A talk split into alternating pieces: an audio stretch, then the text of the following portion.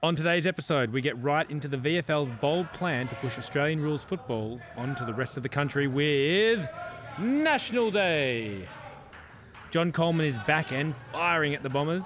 Geelong continue to dominate with the form that saw them win in 51. Collingwood seem to be channeling the machine team and are back in a big way. Mopsy Fraser over at Richmond takes on the whole Toomey clan. Uh, the Pie when the, when Richmond play the Pies, and South Melbourne and Carlton race for the last final spot. It all coming down to that very last day of the home and away season. All this and more after our song. It's the history of football we knows about, and we want to expand what we know. We'll become such intelligent gentry with every kick to kick show. Beginning in the time 1870s, right through to the modern day. Tune in for Timmy Coops and the Casman to hear what they all have to say. Welcome to the Kick to Kick podcast, the Australian Rules Football History podcast that takes a deep dive into the history of the league. We don't really have any qualifications at all, um, other than a thirst for knowledge, a desire to relive past glories, and lots and lots of books. My name is Tim. I've got the Casman over here, Hi, everybody. Thanks for listening. looking sharp today. I've got Coops opposite me, Oh, hello, hello. um, and yeah, no Moz today, but that's okay. We'll uh, we'll hear from her later on. We certainly will. Uh, hello, listeners in Russia again. More listeners in Russia. More more downloads in Russia. Ah, Uh, the Kremlin's going nuts. absolutely. They're all over it. France, India, Japan, hello to you, and the US states of Iowa, Missouri, and Utah. Oh, nice. Yeah. Um, and I guess the reason why we point out the American states is because I, I can get those stats on Podbean. Yeah, of, with the different states. Yeah, Yeah, yeah, yeah. Whereas Russia is just Russia. Yeah, it's just the whole of Russia. Yeah. Um, you get the provinces of Canada, the states of Australia, and, and America, so you can see specifics there. Um, and other countries you can't, obviously. Yeah, nice. Yeah. Nice. Yep. Uh, yeah, so welcome to the Kick Cave. we haven't said it in a while, have we? We haven't. We thought we'd bring it back. Um, Charlie, you and I were guests on the Cobra Cast recently. We certainly were. Um, so- Great chat. Yeah, we had a, very good uh, long football chat with them about We our show and what we did and just the enjoyment of football. And uh, it got me thinking about the uh, the Rhett Bartlett episode we had, uh, Charlie, back in 1908, I think it was. Yeah. We just talked football over and like for so know, long. constantly. We're yeah. those people now. Yeah, I know. That's, That's it. That's us. Yeah. Yeah, exactly. yeah, we're the poor man's ret. Yeah. Love it. Um, so if you want to catch that, uh, you can actually listen to watch us do that. You can see our faces talking. Oh, God, So how I think awful. on, on their Facebook page, or you can listen to the Cobra Cast on Podbean as well. Um, yeah, just some guys from the Sandown Cobras. Actual legends. Yeah, who started a, a really cool. it's such a great idea, podcast. Yeah, especially at, at the moment when there's no games and it's hard to connect with your community. It's it's a it's a phenomenal thing that they're doing. It's very cool. Yeah. So yep, shout out to the Cobra Cod, Cobra Kai Cobra podcast. Mm. Cobra Kai. the Cobra Cast. Give it a listen. Uh, great guys. Yeah. Um, and I can't wait to go down and you know have a, have a beer and watch a game of uh, Absolutely. Oh, I hope footy so. with them. Give us some history. Uh, so let's get stuck into some history, Mm. shall we? Shall we? Song of the Year was uh, "Because of You" by Tony Bennett. Was number one for six weeks in Australia in 1952. Love Tony Bennett. That voice. Can sing. Uh, so, 1952. Here we are. Great year. Yeah. Great year, yeah. Lots happened. Uh, on the 20th of, of January, starting with fireworks here, the first express train ran between Melbourne and Adelaide, Hey. Oh. following the completion of a railway between the two cities. So it wouldn't stop him. Just Just went straight through. If only they could just get it across the whole country. You need to get to the city of churches, bang! You're there you go. Express. You can get there now. Lovely. Uh, on the 6th of February, uh, King George VI uh, died, age 56, after a long battle with illness, and he was succeeded by his daughter, the current Elizabeth Queen, II, Queen yeah. Elizabeth II, uh, who was at the time on a visit to Kenya. Any Crown fans out there will know that. um, and so when she listens to this podcast, she'll be able to remember. You know, oh, that's right, I was in Kenya. yeah, yeah, yeah. that's, yeah. that's who won the year I was uh, inaugurated. inaugurated? yeah uh. Crowned? crowned, crowned. Yeah. The inauguration. Um, on February, later in February, February 14th to the 25th, the Winter Olympics were held in Oslo. Uh, no Australians won any gold medals year, and we won't win any gold medals in the in the Winter Olympics for a long time until Brad Bradbury does the job.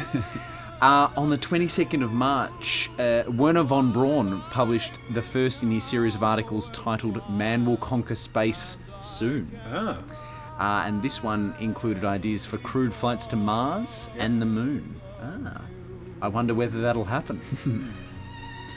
Uh, SpaceX. yeah. On the 29th of March, we had the President, Harry S. Truman, announcing that he would not seek re election. He was ill, I believe, at this time, yes.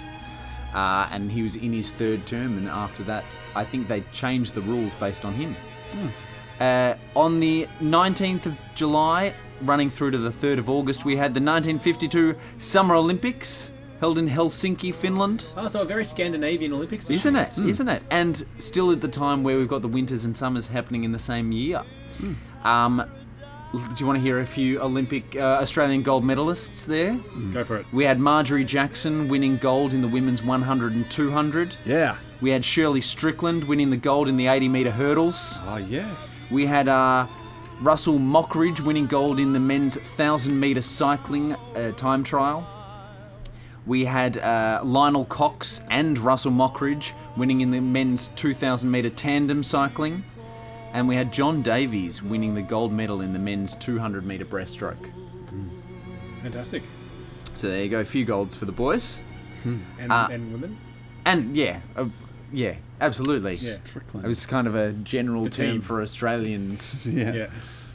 But extremely sexist of me. Thank you for pulling me up on that, Tim. Tweet us in. Thanks for Or listening. don't. no, no. um, Twitter. so- Sorry, Tim. Um, we had Dalray winning the Melbourne Cup at the start of November. Okay.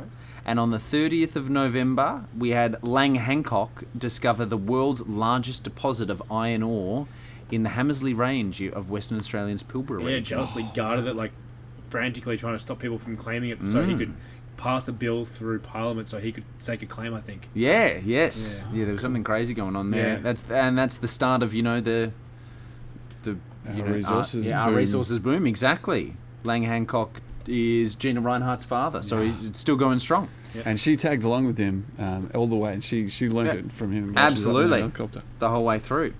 Uh, so, a few people were born this I- I heard that, yeah, Also, I Tim. heard. Yeah, can you believe it? uh, and starting with an absolute belter here. First of March, Leigh Matthews. Ah, lethal. Uh, he. Point posts everywhere started shaking. Yeah, that's it. That's it. Straight away. Uh, on the 7th of March, we had Viv Richards, the uh, West Indian cricketer. On the 10th of April, Steven Seagal. Ah, Lethal it always amazes me who was born in the same year. I know. Some of them seem really old, and some of them don't. d- exactly. Uh, on the 12th of April, Mike Munro, the Australian journalist. On the 16th of April, for all of those of you listening in America, uh, particularly, Bill Bel- Belichick, Ah. the uh, coach of the Pats yeah, for a long time Long now. time. Still coach of the Pats? I assume so. I know Brady's gone, but Yeah, I'll check. You keep looking. yeah, I will. You keep talking. Uh, on the 14th of May, the great man who brought us back to the future, Robert Zemeckis, the director, was born. Yeah, Belichick's still at the Patriots. Still to the Pats. Whoa. On the 21st of May, another great man, Mr. T of the A team. Can you believe it? On the 7th of June, Liam Neeson. The 17th of July, we had David Hasselhoff. On the 18th of August, Patrick Swayze. Again, it's amazing to think that all of these people are the same age. And Tim, I know you'll enjoy this one. On the 15th of November, we had Macho Man Randy Savage, Nice. the professional wrestler. All right, thank you for that, Charlie. Very nice. Uh, now to some league news. Cause it's football season, and that's the reason it's the time of the year that we love. In May of 1952, as part of the promotion for the Burt Lancaster movie Yes, I heard Ten this. Tall Men, the management of the Melbourne Cinema, the State Theatre on the corner of Flinders and Russell, measured the height of the 10 tallest VFL players, 10 tall men, um, and found that Geoff Leek of Essendon was officially the tallest at 194.3 centimetres. You just want So to win what are we everything. ta- who's tallest now? Gorney at 211, right? Is that right? Yeah. Or No, was Cox. Cox, Cox taller? is 6'11 or 6'7'1, maybe? Yeah, wow. He's tall. Um, He's huge. Kaz, I wanted to point something Yeah. out. My hugeness. Bulldog Murray countdown. Yeah. Three episodes to go. Oh no way. Yep. It just came up that quick. Three episodes to go. It really did. Yep. I remember that first episode you talking about when am I going to get to say when am I going to get to talk about Bulldog? We'll get there, Kaz. We'll get there. Um, now, the only other thing to bring up is the push of Australian rules football around the country.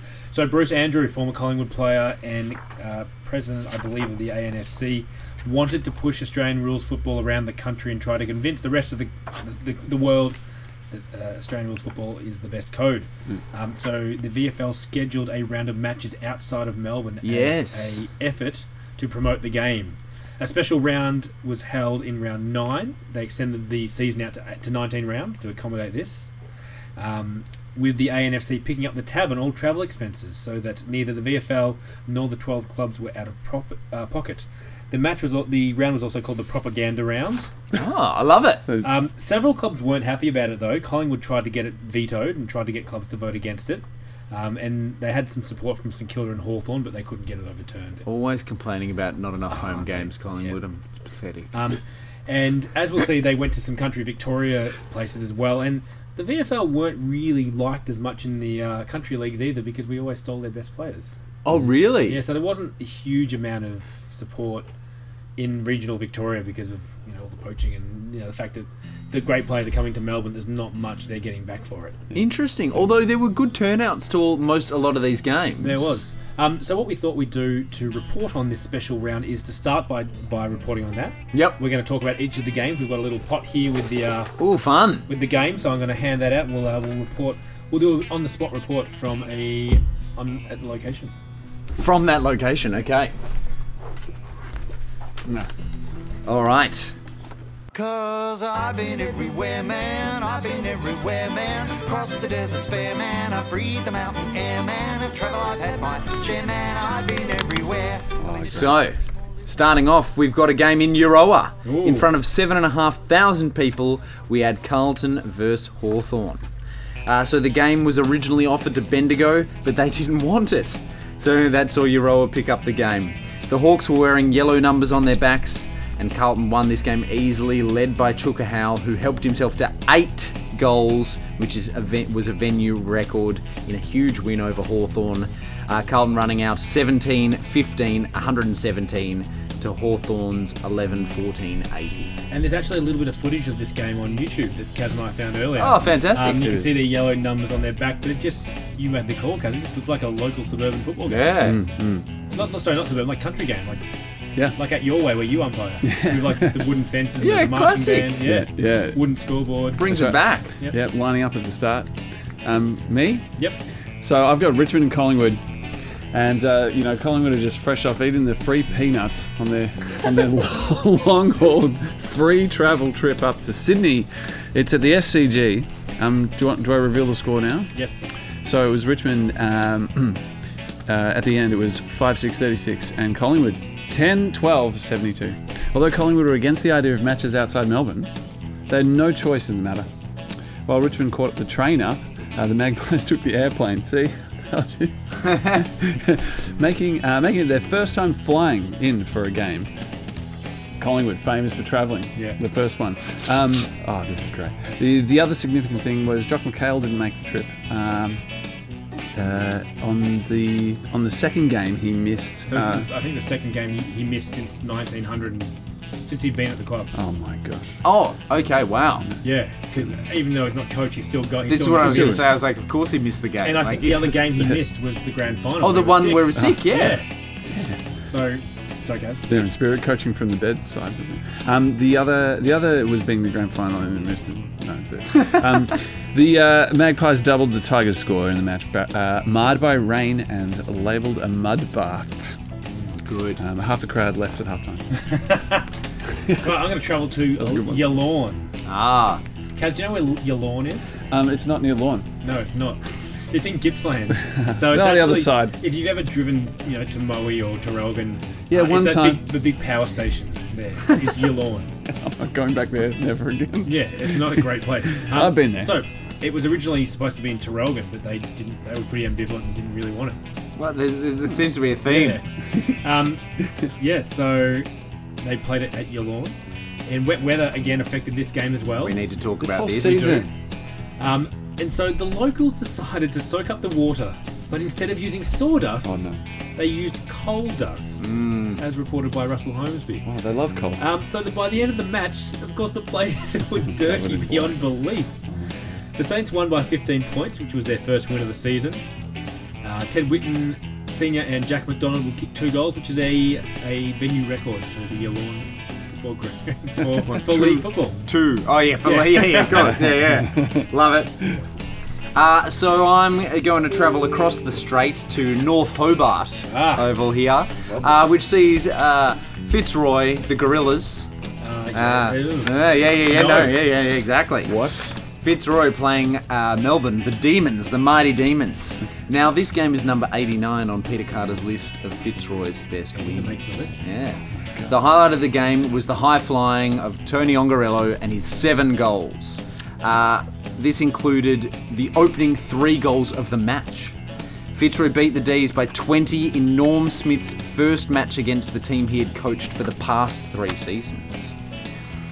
Also in the second quarter, a fan stole a ball, uh, stole a ball that had bounced over the fence, and he was charged with larceny, larceny of a football valued at three pounds twelve shilling, shillings and four p, the equivalent of hundred and forty dollars, That's not fair. which was the property of the VFL. So the final score here, as I said, Fitzroy's 13-12. Uh, 90 beating Melbourne's 10-10 70. That's- Okay, on the border of uh, on the border at Albury, South Melbourne, North Melbourne, a close one, 1810, 118, South Melbourne, and uh, 1412, 96, North Melbourne. Um, South were right this year. Um, the uh, the pretty little ground with the flooded Murray, so more flooding, um, encroaching within the yards of the outer fence. Uh, has never held as large as a crowd in history, with scores level at 30 at three quarter time. North came out of the blocks out of the block strongly uh, before South came back, rattling on three goals to take control of the game and win by 22. Paddy, well, that's not that close. Paddy Deegan and Gordon Lane kick four at Albury, a record. If anyone A understood record. that, That that sounds like the best of the games, I think, for that round as well. The the one with I mean the Murray lapping at the At the Uh, edge. le- led me to think it was going to burst the banks, but close, close enough. Close enough. All right, now we're going up to Brisbane. Hey! Bris Vegas, um, where Geelong and Essendon were to play. So the VFL is sending the best two teams, well, last two last year's Premier uh, Grand Finalists. Yes. They want the best players up there to try and spread the gospel. Lovely. Um, and John Coleman wasn't was told not to play in the state game. He was told to go to Queensland. Ah. Uh, I, I guess because they wanted his rock star Yeah, powers up there. Which, but surprisingly, they kept Geelong's fullback in Melbourne. I think Mor- Morrison to play in the state game. Yes. Um, so the game was supposed to be played on the Saturday night, but it was too wet. Um, so despite the players wanting to play, the league wanted a spectacle, so they Waited for it to dry up. yeah they, they rescheduled for the Monday. Just to, in time to pour all the coal dust Yeah, on. which, yeah, which They just- gave No, which mind. gave kind of Geelong had time to go to the races and have a few nights out. Lovely. fun. Whereas Essendon were pretty tame and didn't do much at all. Um, so Monday, the game was scheduled for Monday night at 7:30 at Brisbane Exhibition Showgrounds. Uh, pre-match, a group of 200 people stormed the fences and gained free entry, Love it. but they were in for a treat as John Coleman put on a masterclass. He kicked a club record and venue record 13 goals. Love it. The Bombers beat Geelong by 69 points. Uh, however, Geelong wouldn't lose another game until August the next year. We'll talk a bit more about that. Um, so Coleman, those 16 go- those 13 goals put him 15 clear of second place Jock Spencer. Um, so North Secretary Jack Adams said, "Oh no, Jock, we got to include Jock Spencer's eight, six goals for Victoria. That needs to be included in the tally." We'll find out later. That wouldn't have made a difference. No, no, exactly. Ah, well, speaking of Jock Spencer, and back at the home of the MCG. Here we Okay, so football's still being played in Melbourne. Yes, football, thank God, is still being here, uh, although not at the moment in real life. But yes, football is still being played at the G at this time. But Victoria, Western Australia, it's a state game. So, Uh, we had uh, a very close game, seeing Victoria take the Bickies by just nine points. Goals were, as Timmy just mentioned, to Jock Spencer, who kicked six for the Vics. Hutchinson kicked two, Flanagan also two, Sutton got one, Merritt got one, and Kennedy one. Uh, so the National Day round was played in addition to the standard 18 games, so that the people of Melbourne and Geelong would still have uh, nine home matches. Um, yeah, there you go. Excellent. Um, so that Great. was yeah, an interesting way to promote the Spread game. it. I don't actually mind it either. I, I wouldn't. I wouldn't care if the AFL did something like that and played games like had a regional round where they played a game in They Ballarat and Kalgoorlie and Yeah, not Talk for about, points though, just you know, separate. Talked about the importance of grassroots football. yeah, absolutely, and that's that would be Yeah, absolutely. absolutely. Um, now, as you can probably gather from the those match reports, it was an incredibly wet year. Yes, Charlie, you want to even in Brisbane. yeah, Um, yeah, so it was the wettest year on record that we'd had for more than 20 seasons. oh, over hundred years somewhere I read. Oh, It was really? one of the hun- I think it was the wettest year on record. So maybe it was. Yeah, well, there you go. Wow. Uh, so lots and lots of games were played in uh, deep, sticky mud on the uh, banks of rivers overflowing Yeah. their banks, apparently. Yep. Um, and uh, yeah, grounds were just covered in sheets of water. So in July, the AFL well, made a bit of a change. The VFL made a bit of a change and introduced the white ball They did. uh, to help pla players be able to see it in all the mud.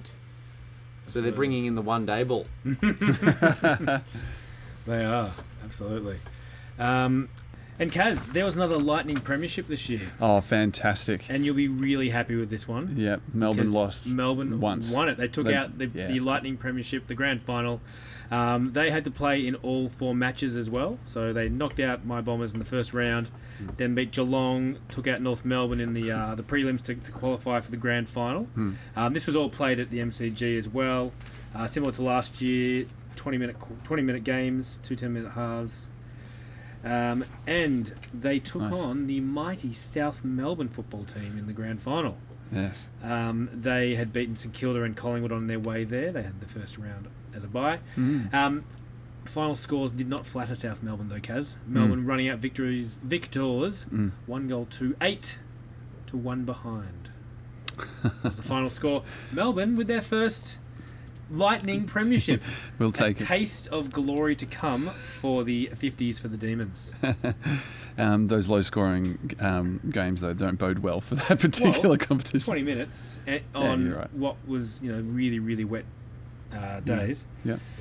Um, all right, so let's go up the ladder, Kaz. See, that's it. We're going to take all those positives into the season, I'm sure. In 12th place, St Kilda A place I know so well. with two wins, a little bit better than last season. Um, 17 losses, of course, 68.1%.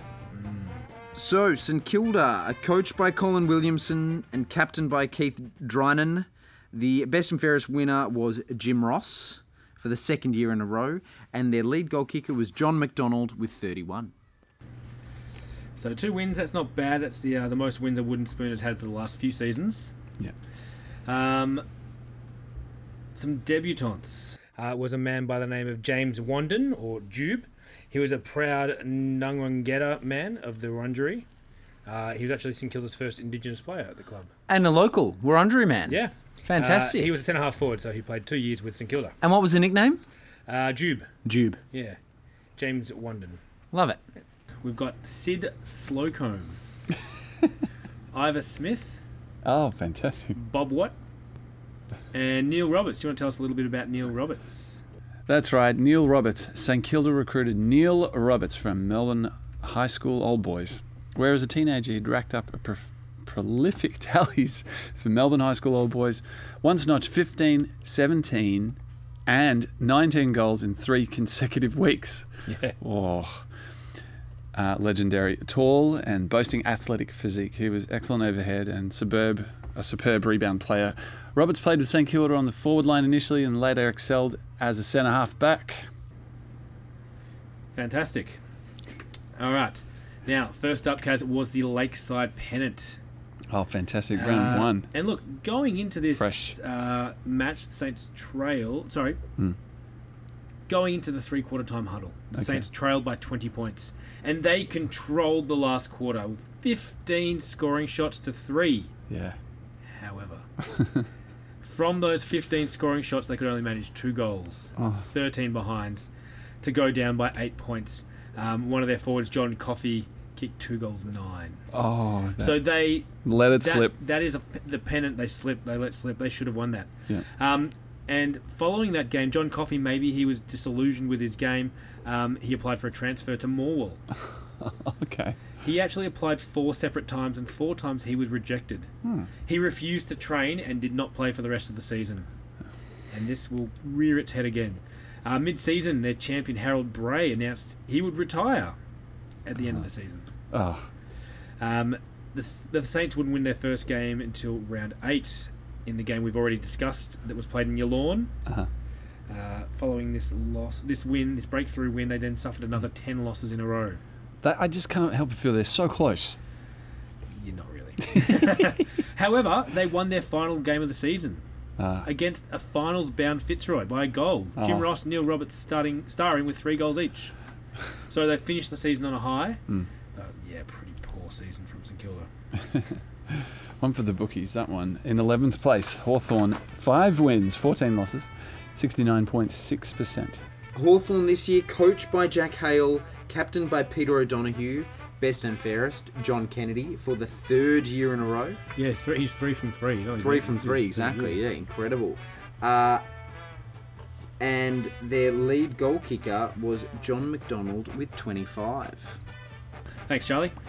Now, in round one, the club equalled its third lowest score ever, kicking two goals 8 20 at home at Glenferrie when they were thumped by Collingwood to the tune of 86 points. No, there's just no hope there for Hawthorn. Uh, and then they had a round two loss as well, but then came two wins over the Demons at the MCG by 14.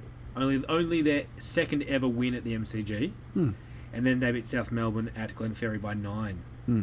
So the team was two and two, and you know there was speculation around the Hawks that they you know they t- turned the corner at last. Hmm. Hector Lacey actually wrote a glowing article in the Sporting Globe about the great work started by McCaskill and now being carried on by Jack Hale as their coach. Yeah. Um, DeLacy said, At Hawthorn, McCaskill has to cut a swath through the complacency of defeatism. That's right. In the season's fight back, only one man, Jack Hale, is responsible. Mm, that's right. We've heard from the coach. We've had they've got they've got some things in place here. They're really giving a good shake. And they're trying to turn around the whole culture of the club. And, Yep. you know, it's slow going. We know that. Um, the wins, when they did come, were against the fellow bottom three sides in St Kilda and Footscray in round 9 and 12. And they had a second win against South Melbourne, who only just missed the finals, Mm. have you, uh, in round 16. The club played its 500th game in round 15 in their loss to Melbourne. Yeah.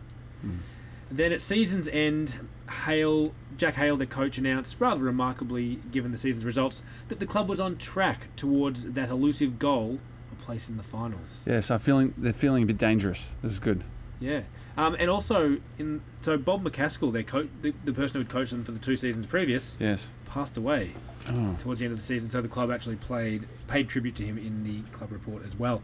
Um, so, but but we talked about this last episode, Kaz, that McCaskill really set that foundation to, Yes. to turn the club around, and his hardline stance against those players Mm. um, early on, even though it was a, a really poor and hard season for them, Mm. They're now rebuilding from that. Yep. From the ashes rise the phoenix. Ah, yes. Blooming, like a May bloom. Yes. Uh, in tenth place, Footscray with five wins as well, fourteen losses, seventy-seven point one percent. Tim. So Footscray this year, captain coached again by Charlie Sutton. Their best and fairest winner was Jack Collins, and their lead goal kicker was Roger Duffy with 20. Righto. Um, look, this is this is Footscray's down year. We, we we've been saying this for years now. Mm. Footscray up and down and up and down. They have yo-yoed most of the time. True to form, they're in- here again. Well, it's definitely the last ten years. yeah. Uh, they had a strong win over the seven-time grand finalist Essendon in round one, which was a very strong way to start the season. And it's not easy to beat Essendon. No, so- and that, so it was a five-point win, avenging their loss in the previous year's semi-final. Um, then they lost the next three. Uh, round four, they had a loss to Melbourne. Um, Footscray's star 19-year-old centreman Ted Whitten was in hospital with severe concussion. Oh. Uh, it was severe as he was not able able to play the following week when it was uh, routine to play the next week after being concussed in those days. So, Okay. Must have been you, bad. you know, back in those days, you concussed, you go back on later, or you, you're right the next week. yeah, shake it off. So that shows how serious it must have been for, Yeah. for Teddy Whitten to, Yeah. to not play. Yeah. They beat Richmond in round five, then lost the next five in a row. They finally beat St Kilda by a goal in round 11. Um, their last round win over South Melbourne, which was only their fifth of the year, was somewhat sweet in that it upset South Melbourne's season and derailed it. But overall, it was a really disappointing year for Charlie Sutton and the Dogs, who were supposed to be the next young team on the rise. Yeah, yeah, they've been doing really well. Uh, but as we know about young teams, they can be a little bit uh, inconsistent. Yeah, and they they probably go into the season overconfident. You know, we were, we were close last year. We don't need to do too much. Mm. You expect the wins to come, and and, Mm. and when you take that attitude into a game, it just doesn't happen. Yeah, We see it time and time again. yeah, yeah. There's something there you can learn from. Um, I wonder what they called concussion. Was it called concussion? Yeah, but uh, let's look into the entomology of concussion. Um, uh, I'm not concussed. What I can see is true. In ninth place, Ninth you place. guessed it, Richmond. Oh! Finished ninth again. The Richmond Tigers finished ninth again. Sorry, Tigers fans out there. Um, with eight wins and 11 losses, 92.6%. So it's quite a few wins, Now, but they've Kaz- tumbled down. This is only the second time in their VFL league history. Actually, no, third third time they finished ninth. But So not the first time they've finished ninth since 1912. Ah, if only they knew. Well, yeah. They've been perennial finalists, really. I mean, Yeah. actually, not recently, but throughout the 30s and 40s, they were Hmm. always a team that was thereabouts, and now they're not. I'm, I'm just. I feel like there's a bit of a logjam here in the middle. So, it, yeah, they could they could be higher. We'll find out in the season. Yeah, they're we? not. Yeah, between sixth and ninth, they're not really separated by much, are they? Oh, yeah. Um, so Richmond, So the Tigers this year, uh, coached by Jack Dyer, captained by Des Rowe. Their best and fairest winner was Roy Wright. Oof, that was a mouthful. and uh, their leading goal kicker was Jack O'Rourke with 43. thanks, Charlie. Kaz, 1952 was the year that Roy Wright could finally spread his wings. So when he'd arrived, obviously Jack Dyer was a was a ruckman. Uh, Paleface Morris was a ruckman, so he was you know third in the pecking order. Um, but now that Dyer and Morris have left, he's the uh, he's the, the number one ruckman, the numero uno. He actually applied for to cross to Hawthorn several times, but been knocked back each time. so he was about to have a ripper of a season though. Yeah. Uh, Mopsy Fraser as well was elevated to the role of team enforcer. Yes. We, we haven't had many of those in that in that Richmond side there for a little while. So Well, back. since Dyer retired two years ago, so Yeah. it's, a, it's an important role in the Richmond team. Yeah.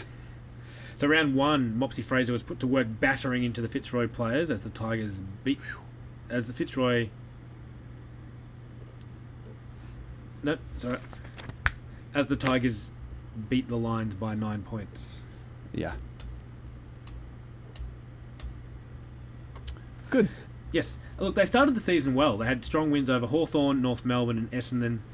Um, and actually, there's some rare footage of their round four game against North Melbourne on YouTube that Rhett Bartlett posted. Oh, Um, the best thing, I don't know if it's the best thing, but one of the more interesting things is you see a spruiker selling socks at it must be quarter time or half time out on the ground with like his suitcase and things trying to sell it. oh, perfect. Um, but Richmond would have a stretch of four losses mid-season, which was disastrous, and they tumbled down the ladder.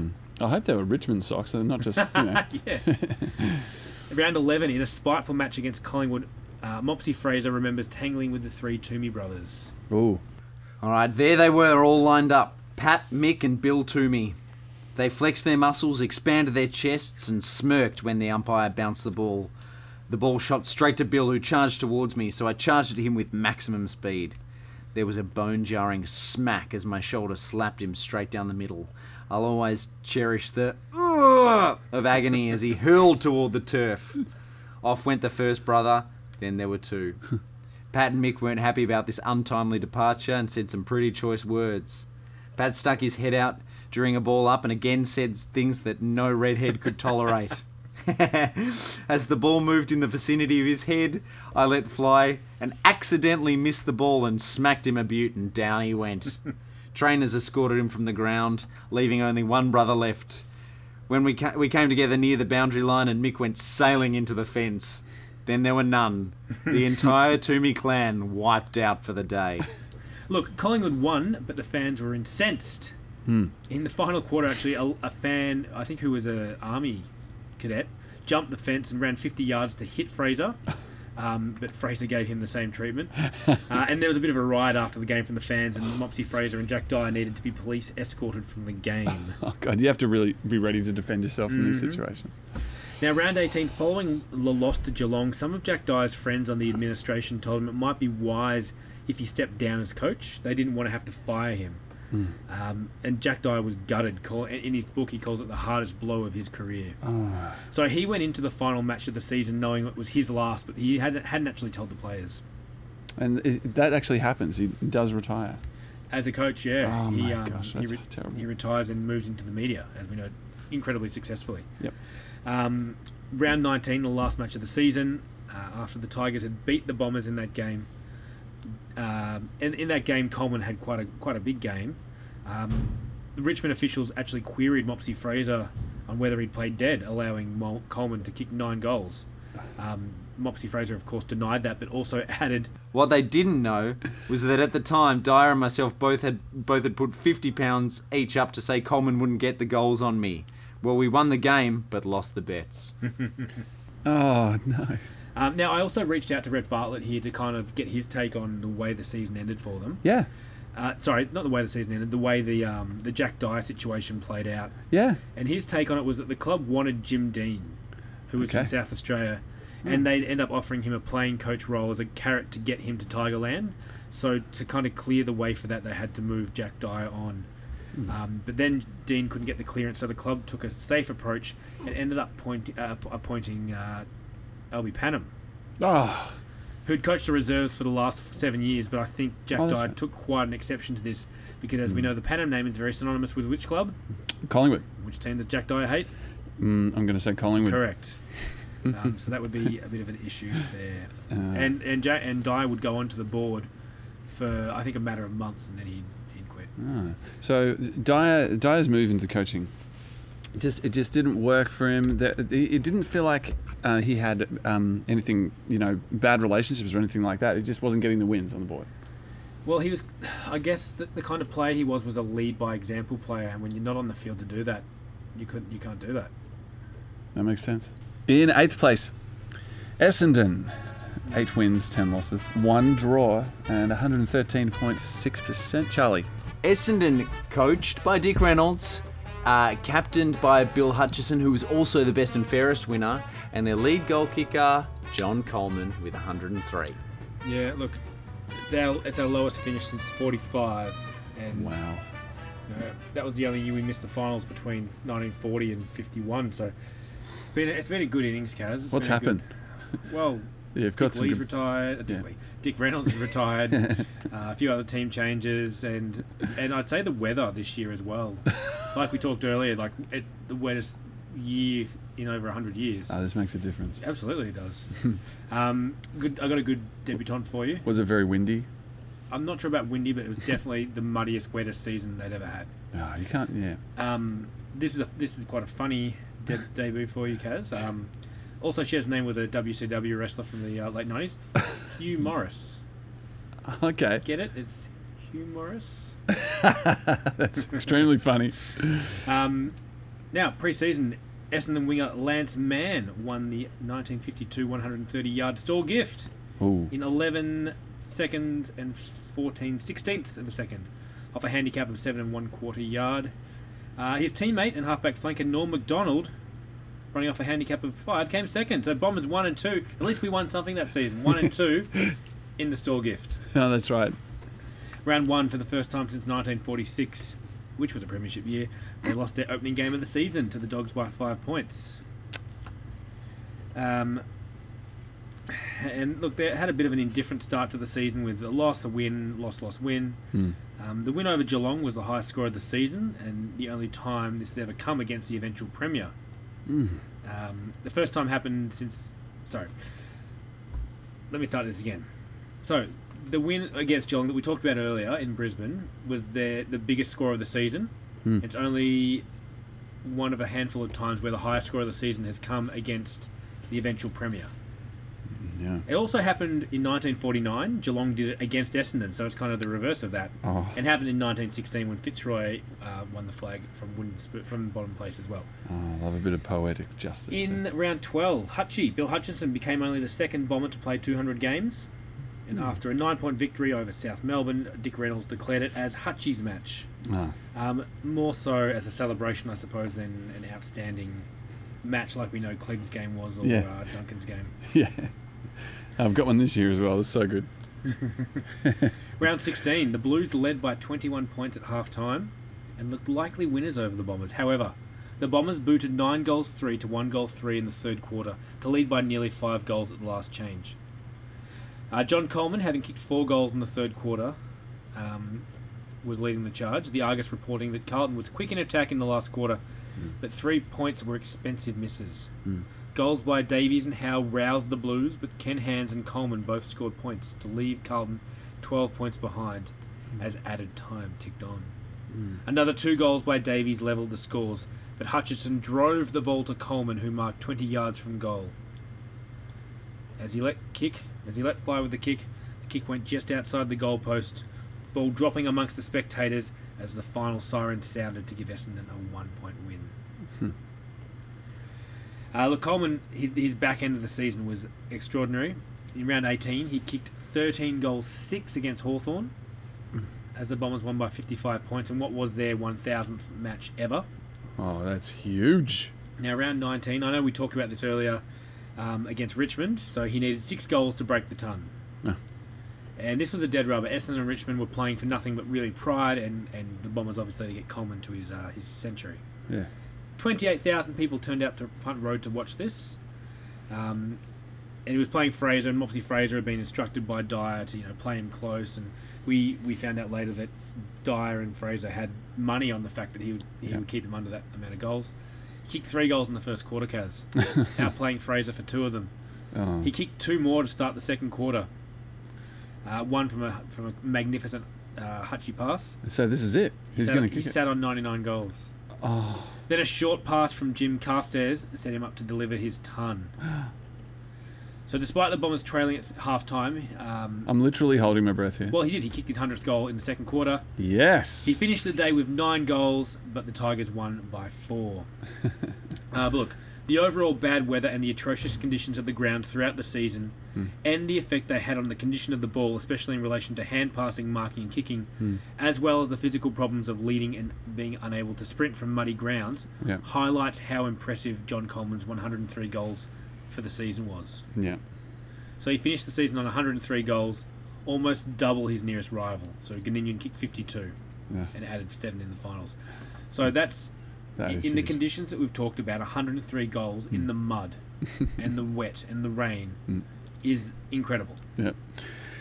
Back end of the season as well. Back end of the season. So that's his third uh, third time we know he kicked 100 in his first season, Oh, uh, 120 in his second. Not quite 100 in last season, but Mm. this year he's back up there with 103. Yeah. Shame they can't get on their winning ways as a team, but they've got something really nice there. All right, seventh place, North Melbourne with nine wins, ten losses, 96.8%. Charlie. All right, so North Melbourne, coached by Wally Carter and captained by Kevin Dynon. Their best and fairest winner was Jock McCorkle, and lead goal, goal kicker was Jock Spencer with 51. The two jocks hmm. getting it done. Some debutantes. Alan Aylett. As a football administrator, Alan Aylett was undoubtedly one of the most important figures in the game's history during the second half of the 20th century. But prior to that, he enjoyed a career of considerable note as a player. Picked up after playing uh, at University High, Aylett was quick and highly elusive player. Oh, a good one. Uh, Aylett was also uh, a good deal stronger than the average rover, enabling him to win possession of the ball seemingly at will. Once in possession, his disposal skills were immaculate. Uh, and that's not a word that gets thrown around very lightly. Um, a few rovers in history of the game have been as dangerous near goals as well. Um, so pre-season they cleared Keith McKenzie and Tim Robb and champion Les Foote. Yes. So Les Foote moved uh, to Berrigan in New South Wales to take up a coaching position there, which is a huge loss. Um, I think they they did it out of loyalty. Like he's he's given service to this club, so we'll do the right thing by him. But champion player, they they definitely missed him this season. Oh, 100%. Well, there. I mean, they'd re- relied on him a lot over the last couple of years. Yeah. They didn't win their first match till round three, which was an 11 point win over Footscray. Um, but by round six, uh, they were one and five, and you know they lost to Melbourne that game. Their season was all but over. One highlight was the round nine win over Collingwood at Victoria Park by 16, although Les Foote was kept goalless for only this for the only time in the season. In round 14, they hosted Essendon at Arden Street, and in a game that saw lots of scoring droughts, the Kangaroos held on to win by three points. And amazingly, in this game, all the goals were scored to the same end, which means both teams went through two quarters each of no goals. Wow. Um, North salvaged somewhat of a wasted season, winning five of their last six, but not enough to make finals. Um, in October, to add to their poor year, they dealt with the tragic loss of their club president, Frank Trainer. His death in October had widespread repercussions of North Melbourne's subsequent history, and although his indifferent health had given him a warning, the club was still unprepared for his death at the age of 57. Uh, so, in the absence, Johnny Meary stepped in. And if you uh, if you know who Johnny Meary is, he's always depicted in cartoons with this massive smile. Oh, really? Yeah. Just a happy-go-lucky type guy. Yeah. He was he was quite often the mascot when you see the old cartoons and all the teams have, have their picture there. He's quite often the mascot for North Melbourne. Oh, really? Yeah. Love it. In sixth place, Melbourne with nine wins, one draw, and nine losses. 103%. Up the ladder. Up the lap ladder, and it's it's purely due to this man, and I'm so glad I get to say his name again. Coached by Norm Smith, yes. captain by Dennis Cordner. Uh, best and fairest winner this year was Geoff McGivern, and uh, lead goal kicker was Noel Clark with 49. He's back. Would you- the would you Red say- Fox is back. Would you say the best and fairest was a given? Ah, Good, I like it. Yeah. I like it. Um, we got some debutantes here: Harry Lack and Max Orr. Now I've got uh, Norm Smith's first speech to his players here. Uh, this is what he said as he uh, addressed the team. I am a disciplinarian. I expect every man to give his utmost for the club. With me, it is Melbourne first and the player second. Any player who does anything to upset the harmony of this club is out. I love it. That that's how a club Perfect. should be. Should be. Yep, I don't Always. know. Right. It, it's it shouldn't be that hard. That's that's three sentences. Yeah, That's all it needs to be. yeah. Hmm. I don't know how clubs can stuff that up. Yeah. No, not- yeah, exactly. Not a disciplinarian for the disciplinary's sake. No. It's just if something's wrong. You're right. Yeah, so he took the team back to the basics of discipline, teamwork, courage, and percentage play. That was Yeah. his four basics. Yeah. Round one. So in the fixture, they were scheduled to play the 51 Premiers, which was the first, I think, the last few seasons we've had the previous year's Premier playing the previous year's Wooden Spooner in the first match, which is odd. Oh, okay, yeah. Um, maybe it's better to get that game out of the way. I'm not sure. Um, but they gave the Cats a good run for their money. They only went down by a goal in Norm Smith's first game back as coach of the Demons. Round two was his first win as coach of the Demons.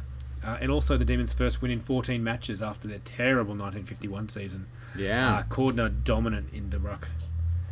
In round four, Footscray started hot favourites against Melbourne, who had only won one game the previous year. But with Charlie Sutton out injured and both Teddy Whitten and Bill Scanlon lost before half time, the Bulldogs fell apart in the second half, and the Demons ran away with a comfortable victory. Love it. That's right, they did. Round six was a win over North Melbourne, which started a streak of five straight wins for North over the Demons. That doesn't sound right. Scratch that one.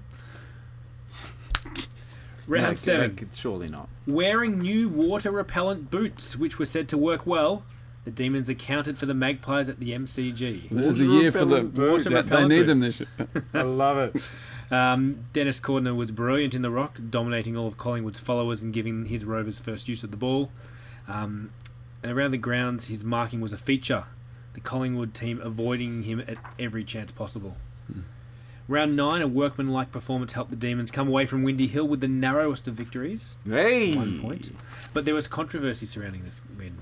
Was Uh, there? with a point kicked by Melbourne's Ken Christie after the halftime siren. His kick bounced through off hands for a behind, and many thought the ball should have been dead when it was touched. But the rules of the day stated that the ball was in transit after the siren and score would count, and that still stands today. Yeah, There's that- no controversy there. I, I agree with the umpiring. So it's It's a tough world. it's touched, but it went through still. Yeah, Yeah, that's that's still the rule. Yeah, of course it is. That's poor play by Essendon. Dick Reynolds dragging them. Round 10, they beat Richmond by 37 points at the MCG despite losing the kick count, the free kick count 42 to 16. That's right. I mean, we've talked about this in the past. you know how I feel about free kicks. yeah. no, that's well, that's outrageous. Round 12, Melbourne might have beaten Carlton if a Ken Albiston point kicked after the first quarter siren had been counted. Ah, The ball was in the air when the siren went, and a Carlton player fumbled it through the goals while trying to stop it. Under the rules of the day, a point should have been awarded, as it was Melbourne's favour a few weeks earlier in similar circumstances, but no score here was awarded. So why not? who knows what's going on here with the umpiring? Can they learn the rules? Yeah, God, we need a captain. We need Jack Worrall back, absolutely. coach of the umpires. Yeah. Uh, their last two wins of the season were strong wins over Hawthorn and Footscray. With finals out of the equation, they then dropped their final two games, but it was a better season. Um, the Demons' end of season report reading that Norman instilled into the side a spirit that at all times made them fight grimly and determinedly for victory. That's what we want. And then their end of season trip was to Mount Buffalo. That sounds Oh, more nice like place. Yes. Melbourne. You cannot walk up there if they've got the gate closed. So- they found out It sounds really mystic. it's too far to walk from the car park. yeah, yeah.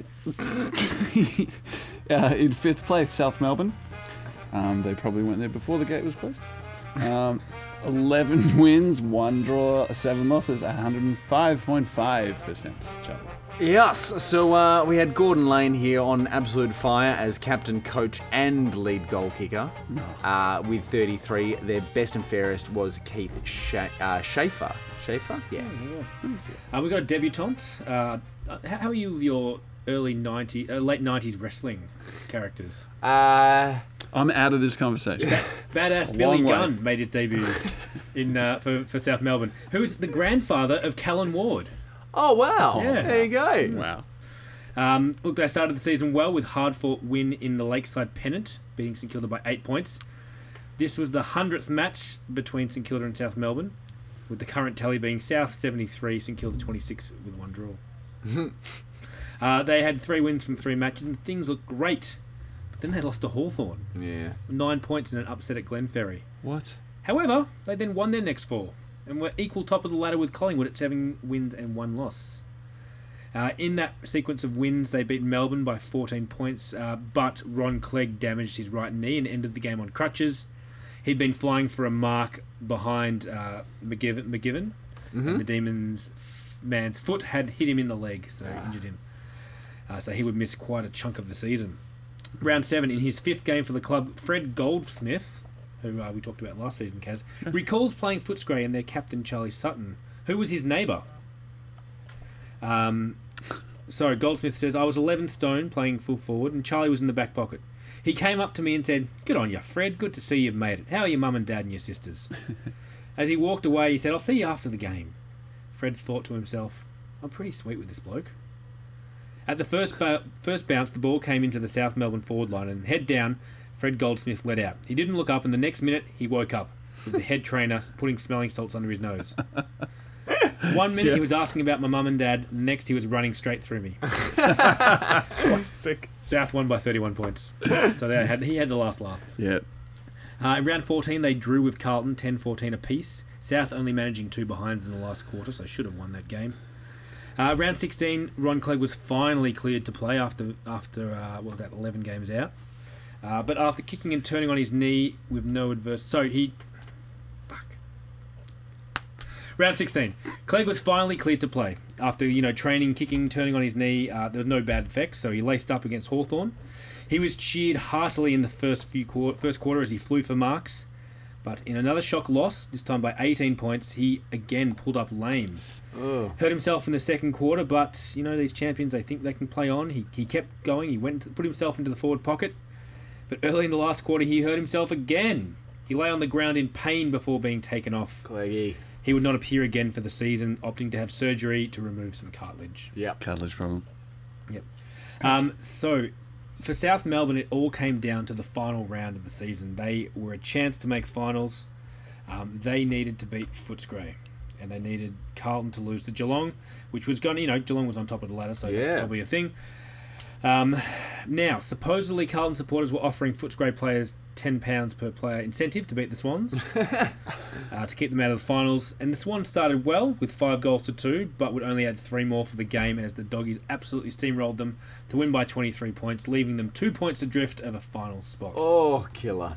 Best kind of victory. So really, it came down to that draw with Carlton. If they had have won that game, they'd It be would've playing gone the other finals, way, and absolutely. Carlton Would've been easier. not. In fourth place, Carlton. Uh, 11 wins, 2 draws, and 6 losses, 112.4%. Yes, two draws. That's right. That can happen. It can. It can. Uh, so, coached by Perce Bentley and captained by Ern Henfrey. Again, their lead goal kicker uh, was Jack Howell with 42. Chooka. Best, yeah, Chooka Howell. Best and fairest, Ollie Grieve. All right. Um, shout out, shout out to the Blueseum website as well. Oh, yes. Um, great website, which, is where I get most of my Carlton information when I'm, I'm making my notes. Um, it is so comprehensive. Quality. And well done. Yeah. Um, yeah. If you're a Carlton supporter and you don't know about it, do yourself a favour. Um, so debutant was John Chick, that you might be interested to know about. uh, Absolutely. At Princes Park, plans were being drawn up to expand the ground to accommodate up to 100,000 people um, because it would be a stadium, a venue for the 1956 Olympics. Ah. Bonus. Yeah. Do we know at this stage that the Olympics were going to be in Melbourne? Was that had that been announced? It, mu- it must have been, I suppose. It must have been because yeah, you find. Did yeah. you report about it in your history section? I think I did not this year. I think You I did have. last Okay, year. okay, okay, good. Yeah. There you Uh, after in round four, after trailing by 12 points at half time, the Blues kicked 11 goals in the second half to beat the Bombers by seven points. The margin would have been greater if the Blues' conversion rate was better. Chooka with four here. Round seven, the Blues had no trouble defeating Geelong, giving them their first loss of the season in front of 37,500 people at Princes Park. Playing some of the best football seen for years, Carlton put on a devastating burst of powerhouse football in the first quarter with 8 goals 4 to 1 goal 3. Um, they had 2 1 on the scoreboard, all scored by Jack Spencer before Geelong realised the game was even on. Playing fast, coordinated football with brilliant marking and long, accurate kicking, it was copybook football, rarely seen when two top line sides clash. Jack Spencer kicked 6. Round 9. In Carlton's six point win over Richmond, the league trialled the use of white balls, like you were talking about, Charlie. Uh, afterwards, the players and officials praised them as better than the standard brown ball for wet days. The waterproof ball was as light at the end of the te- term as at the start, and accordingly, marking and handling were far above the usual wet day standard.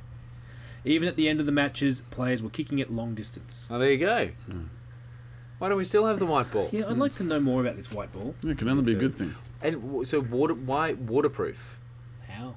Hmm. And why didn't they Yeah. just think of making the normal brown ball waterproof?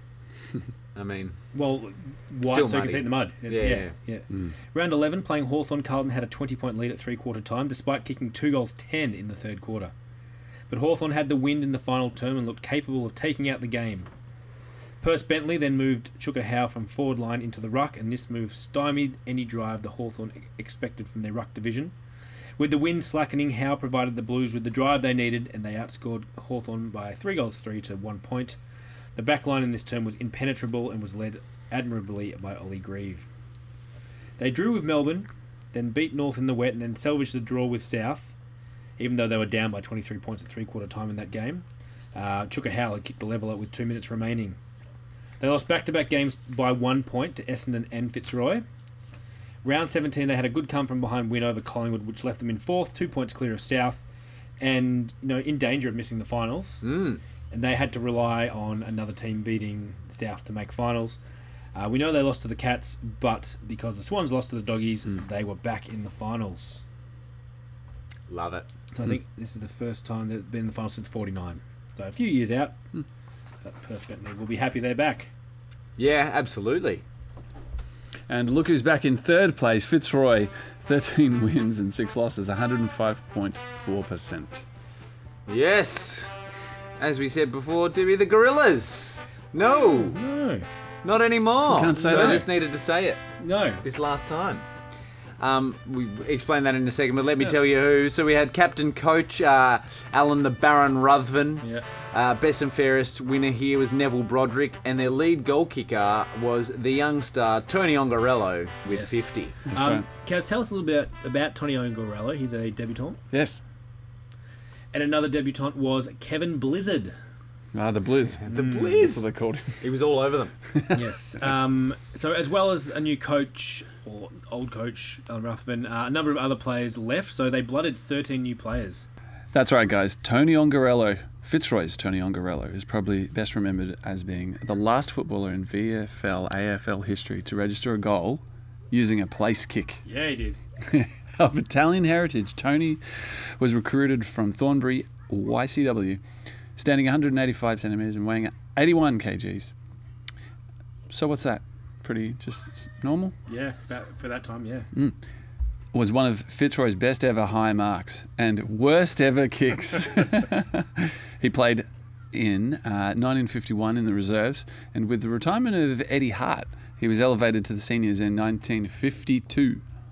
Uh, and the Argus actually called them no hopers at one point of the season, Ah. but as we know, they finished third. Uh, now, to the Gorillas name, Charlie. Yes, They were bowing to pressure from its players and supporters. They abandoned the Gorillas as its emblem. they emblem.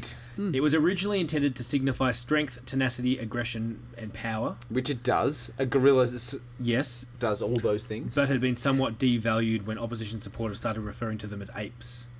Uh, they called for suggestion for names, and in the interim, they were known as either the Maroons or the Roys. so back to the back to the originals, Yeah. right? Yeah. Um, the the, uh, the age funny. cartoonist Wells drew a picture of a dog in a Fitzroy jumper, suggesting they adopt the nickname the Pointers at one point. The pointers. Yeah, Throw it up there. That was No rubbish. thanks. That's worse than the Gorillas. Yeah. Um, so they'll yeah. So there's a few more years before the Lion comes in. So at the moment they're just the Maroons or the Roys. We It's haven't had- interesting. yeah, we haven't had many things actually dropped. Like the cockatoo doesn't count because that was that wasn't too long Te- enough. technically, it wasn't the name, was it? And the Panthers didn't count. Oh, that did, that did, The wasn't The dropped Panthers 'cause totally it, counts. it never stuck. Um, I'm look the Maroons isn't a bad thing. It's like the Blues. It's a colour. I mean, it's not threatening or anything. But no. I don't mind it. Um, so they lost their first two games before finally winning in th- round three against the Blues by 20 points. In round five, Fitzroy escaped with a one-point win over Hawthorn, with Jack Stetter kicking a late winning goal, which was their only goal of the quarter. In round 10, this match being number 48 on Peter Carter's list, Mm. uh, was a match played in atrocious conditions at the Brunswick Street Oval. Uh, it was Essendon versus Fitzroy, and Fitzroy's champion fullback Vic Chanter was the acting captain as Ruthven was injured. Uh, Tony Ongarello booted five goals for the day, including three in the last quarter. Uh, but Chanter had a day to remember against Essendon. Specifically, he played on John Coleman. Coleman didn't get a kick until the third quarter Huge. and finished the day with two behinds. The Yep. only time he was ever held goalless in Amazing. his VFL career. Chanter.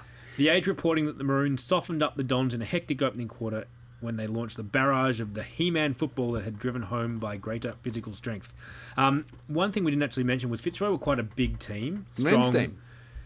They haven't been the men's team for a while, but a big, strong team, big body, which really helps in the mud. like Yeah. a gorilla. Absolutely.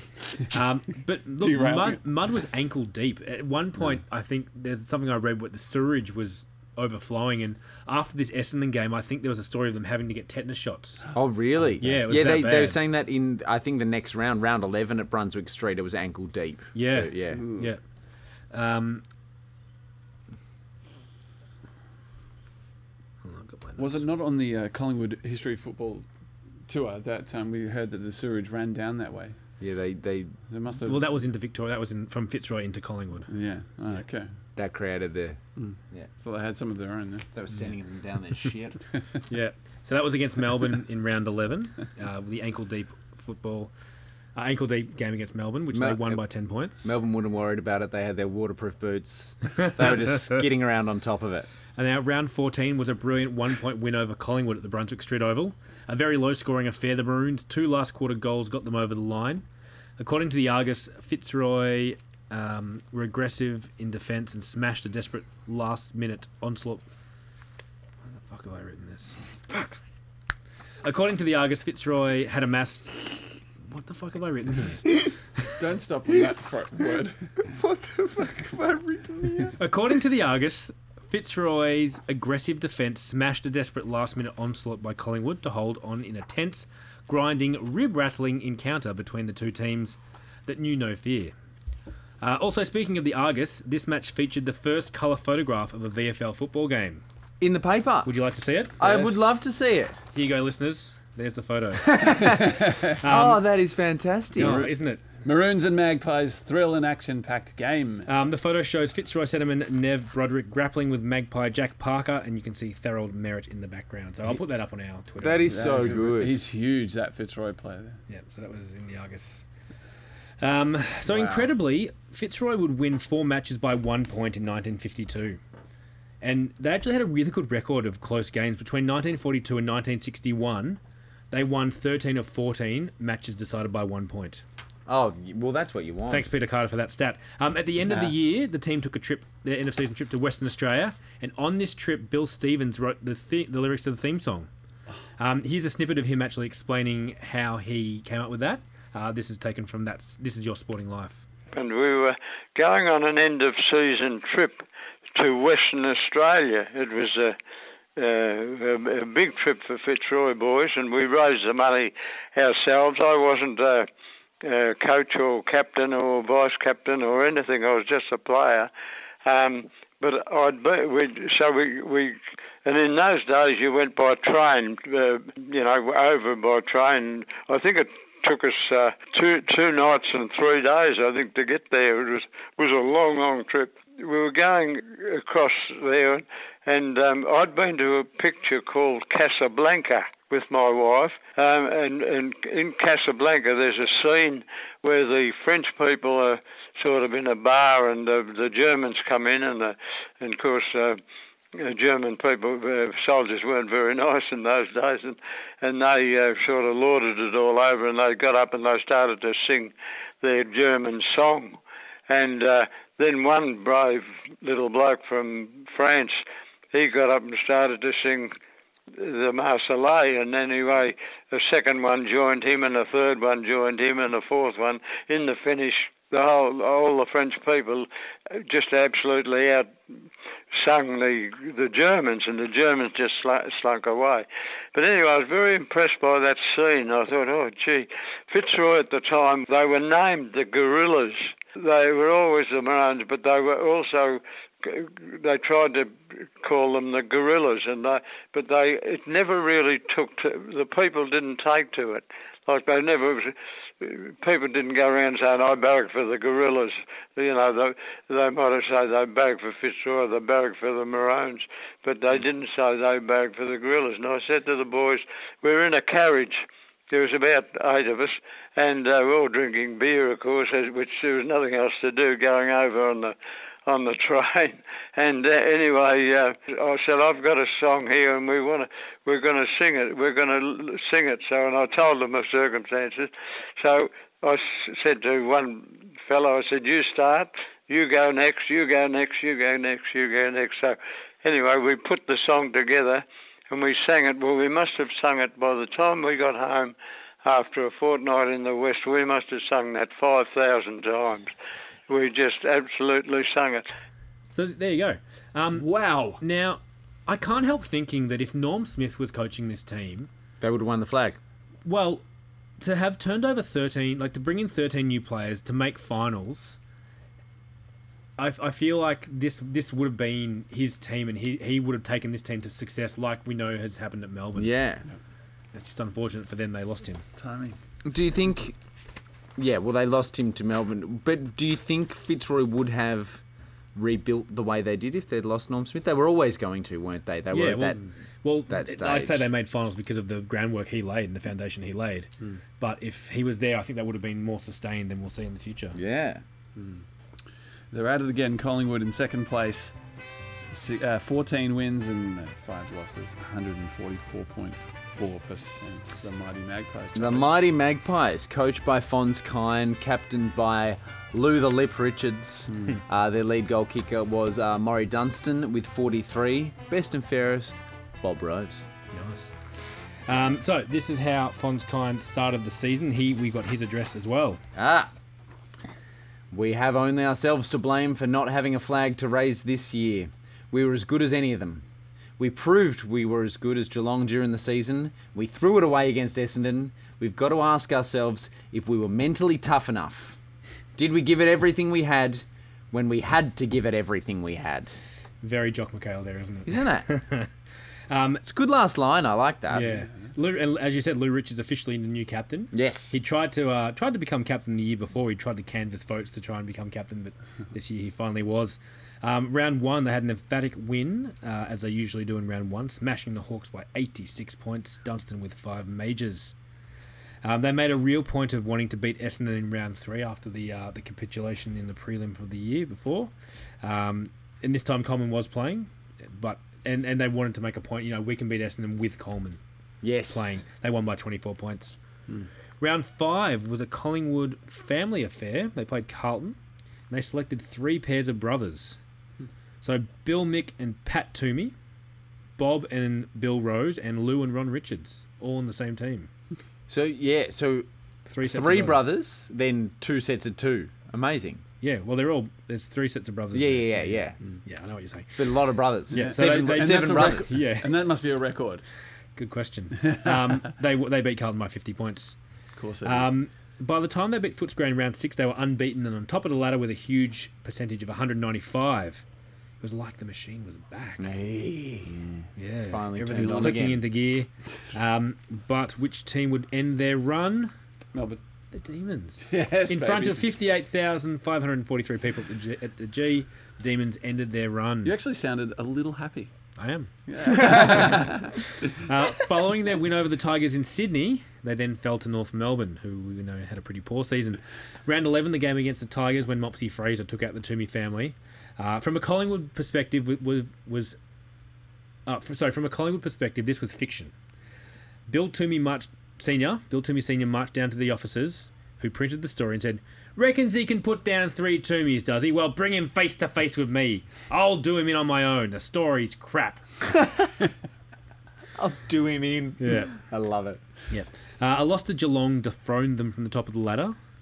But a round 15 thriller, which was a one point win over Essendon, gave them a double chance heading into the finals. Um, the Magpies actually had 10 different goal scorers in that game. Uh, they won their last four matches and were looking forward to atoning for their failures of 1951. Yeah. They meant business. Leading us to first place, Geelong with 16 wins, one draw, two losses, 134.7%, Charlie. The top of the ladder, the kittens. Kittens. The kittens are here, coached by Reg Hickey, captained by uh, Troubles Flanagan. Lead goal kicker was George. Now, uh, Go- Goninon. Goninon. Yeah, always get that one wrong. Sorry, George. George Goninon with 59. Best and fairest was Jeff Williams. Yeah, Jeff Williams is a really interesting story. So he was a first year player. He lived. He worked for the bank, and I think and lived in Melbourne. He couldn't get a transfer down to Mel uh, to Geelong for the year, so he actually trained with St Kilda all year. Except in any games where they were playing Geelong, he trained with the Saints. That's amazing. So Yeah. trained with the Saints all year, played for Geelong, and won the BNF Yeah. in his first year. Yeah. Uh, another debutant was George Swarbrick. Um, now, a lot of the information I got was from a book called Classic Cats: The Story of Geelong's Premiership Years, 1951 to 1952, by Bruce Kennedy and Michael Rogers. Oh, nice. Um, it, it was a free book I downloaded on a website I found. Amazing. Really detailed uh, story about their their success over those two years. Uh, pre-season, the Geelong Flyer Bobby Davis had taken up a job as coach of South Adelaide. Yeah, um, and he asked for a clearance. The club did not give him one, so he didn't play for the first half of the season. Round one. This match was the fifth time the previous year's premiers and Wooden Spooner had met in the opening round. The Cats won by one goal, uh, and it was the 1000th VFL match between Geelong and Melbourne. They only beat us by. Oh, well, yeah, because we got better. Sorry, yeah. not 1000th, 100th match. Um, the record at this stage is Geelong with 58 wins, Melbourne 41, and one draw. Not bad. Yeah. No. Uh, Goninon scored four goals in this match. Round two, the president's wife raised the flag, although she had some trouble, and the flag fell to the bottom of the pole before it was hauled up. Ah. Uh, the dogs they beat the dogs by seven points. Round three, they beat the Saints by 65 in what was the hundredth match against St Kilda. uh, Geelong 59 wins, St Kilda 41. Okay. Yeah, the, the Saints Okay. seem to always beat them at Junction Oval. Yeah. Yeah. Uh, finally, just before the round six game, Bobby Davis declared he would play for Geelong again, um, hoping that they might clear him for the next season. Yeah, yep. To South Australia. Uh, taking the field for a game against Richmond with not much practice under his belt, he actually played pretty well. Um, he helped them regain the lead late uh, as they had trailed by four goals and they got the win. Round seven, they suffered their first loss to Carlton. An eight goal to one opening quarter did it for them, uh, for the Blues, that is. Then we talked about the massive loss they had to Essendon in Brisbane. That would be the last loss they'll have for quite a while. The Cats beat South Melbourne by 20 points, kicking off a run of 23 games without a loss, Yeah, that's which massive. is a league record still today. Ah, South South Melbourne's first goal came after three attempts, which had been made to boot the ball spinning in spinning in a puddle. so a player's in the goal square. The boot the ball's in a puddle. Three times he tried to kick it. On the fourth attempt, he finally connected to put it through. Um, in this match, Bernie Smith, reigning Brownlow medalist, left the field with a badly wrenched ankle and would miss the next four matches. All right. Um, so Geelong's streak. yes. This is officially what it is. So uh, they won 10 games in a row to end 1953 season. yep. Uh, 52 season. Then they won their first 13 next season. Yeah, so they won 23 in a row. 23 in a row is the record for wins ever. Yep. However, they also have 26, 28, wasn't it? 20 no, 26 games in a row with no losses. Ah, okay. Yeah, so because they had that draw with Essendon in round 11. Yep. So 26 with no losses, 23 wins in a row. Massive. Yeah. and that's still the record, 23 in a row. Yeah, across two seasons. But yeah, when when they always talk about their record, I didn't know there was also the like undefeated attached to it, where there's a few extra games where they didn't lose. They had a draw, but they didn't lose. Yeah. So there you go. It's pretty incredible. Round 12 was one first versus second. The Cats 29 point winners over Collingwood, giving them top spot. Round 13 saw two big ins. Bernie Smith was back, and George Goninon, who'd been out for a, f- a little bit of time, was back as well. He kicked five, with the Cats making the Demons look like juniors, as was reported in the paper. Oh, God. um, which prompted Norm Smith to declare that the Cats were the best team of the season. Um, however, in this game, Bernie Smith would re aggravate his an- ankle and wouldn't appear again until the finals. Round 16, the Cats took on the line, uh, took on Fitzroy, the Maroons. the Roys? Yep, Alan Ruthven tried to uh, take the game up to the Cats and, and really rough them up. Uh, they they flooded, really congested the stoppages, um, but the fitter Geelong team prevailed by eight goals in the end. Um, it should have been more. So Goninon kicked one goal six, Oh, God. but pre-game had been instructed to do uh, to have shots at goal using a drop kick instead of the drop punt he usually used. Why? I don't know. It reminds me of Buddy Franklin about ten years ago when someone said, Tried to change his. "Yeah, from, change like, his style," and he kicked like one goal nine or That's something. That's right. When they're like, "Why are you always on the angle? Stop arcing, run straight at it, or something." Yeah, right? yeah. Uh, that's what it reminded me of. Round 17, they had a win over North Melbourne, which gave them a 5 4 tally in the Murdoch Cup. we, yes, we are keeping track of that because they, they beat them earlier in the season as well. Uh, round 19, 49,107 people came to see the Cats take on the Blues. This is about 70% of the population of Geelong at this Wow, stage, that's massive. isn't it? everyone's there. Yeah. Um, there were people in the trees, hanging out of the trees. It was ridiculous. That's so good. Um, and the, the Blues being one of the only two teams that have beaten them this year. Um, but led by Goninon's four goals, the Cats easily accounted for the Blues, winning by 45, finishing on top of the ladder for the second year running. Double chance going into the finals. Which we like to see.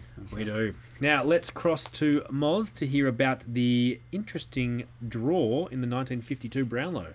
The Brownlow Down Low with Moz. This year we have ourselves another set of dual Brownlow winners. Richmond's 190 centimetre ruckman Roy Wright and Essendon's rover Bill Hutchison. Both players finished the season on 21 votes, with St Kilda's Harold Bray lap- lapping up 19 votes and finishing second. However, upon count back, only Wright was awarded the Brownlow, and poor old Hutchison was considered another unlucky fella who nearly won the prestigious award but couldn't quite get there. Bill Hutchison did, however, win the award in 1989 at the retrospective Brownlow ceremony. Unfortunately, he was the only retrospective winner to have passed away before the decision was made to change the count back rule. Hutchison was 174 centimetres, 70 kilograms, and had such a boyish look about him that he was mistakenly asked to leave the change room before his first game so that the men could get changed. Ha! He had a career tally of 172 Brownlow votes and won Essendon's best and fairest seven times, the same amount as Dick Reynolds. Hutchison was Dick Reynolds' natural successor. He was a forward flanker and third rover, and author Peter Blair wrote that Hutchison played with businesslike efficiency. Roy Wright reminds me of a favourite character of mine, Forrest Gump. When growing up, he had a weak constitution and super weak knees.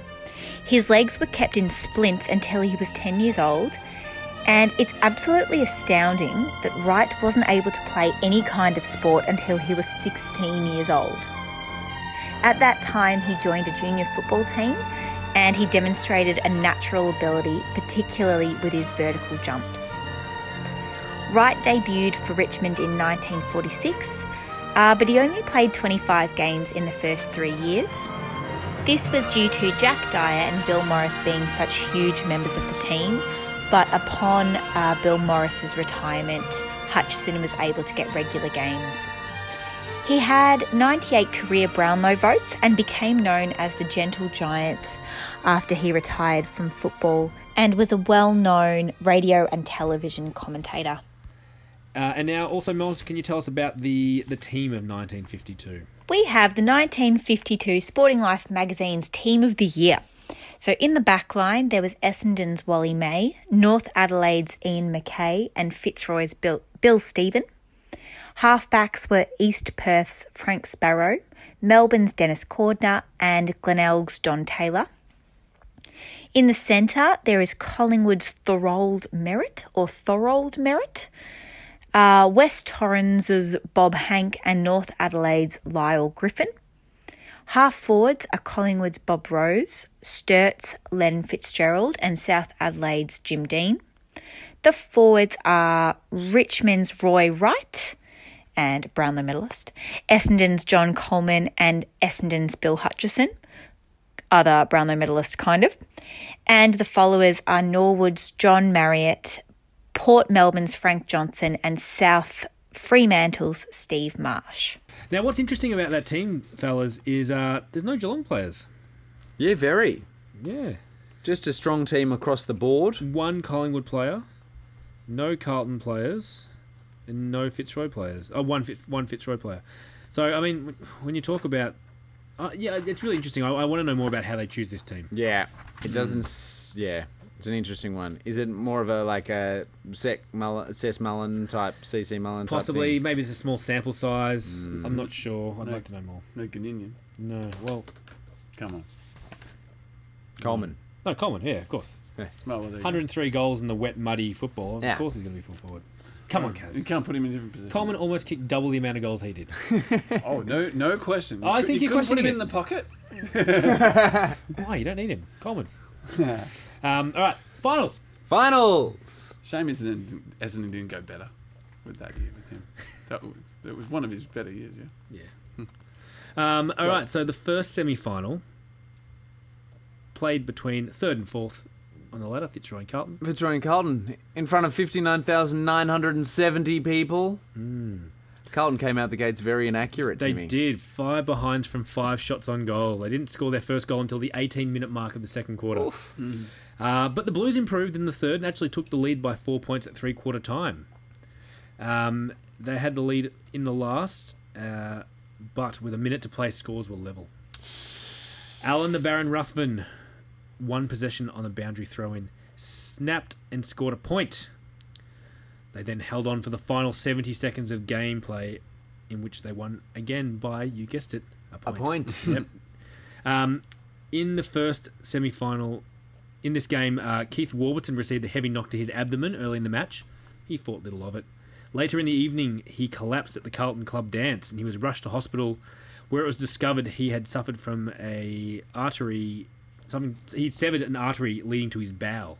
Ooh. He hovered Jeez. near death for some days, requiring almost continuous transfusions of blood. Um, it was said that his physical fitness was the only reason he survived. Wow. Yeah. Um, under the Page McIntyre system of finals, this was the first semi final ever decided by a point. Uh, number 29 on Peter Carter's list of Fitzroy's best wins, and would also be Fitzroy's last finals win for the next 27 years. Yeah. So 1979 is their next finals win. Wow. Enjoy. Yeah. Uh, which it gets us to the second semi final. second semi, And before we get to that, there's been a lot of people complaining recently in, in 2020 about you know the, the, the break in the finals. That, Yep. You know you've got a, you've got these big breaks where you're not playing, but that's exactly what's happening here. Yeah, exactly. So Geelong and Collingwood, who finished one and two, haven't played for two weeks. haven't played Uh, for two weeks. The winner gets another break before Yeah. playing. So that's no different to what's happening now.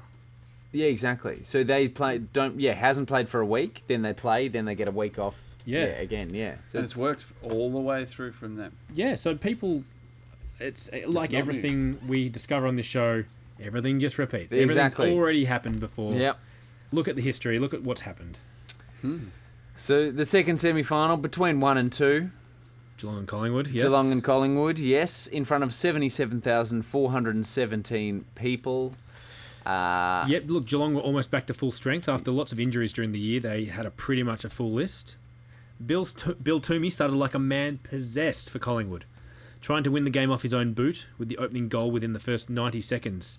Uh, but there weren't really enough Pies who wanted to support him. Collingwood's hard bumping, vigorous football worried Geelong in the first quarter and a half, and under pressure, Geelong was not a good side, and were clearly worried by Collingwood playing close to them.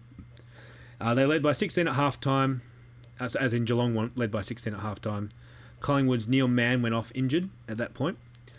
At the start of the third, the teams traded goals, um, but then the Cats slammed on five unanswered goals to take complete control.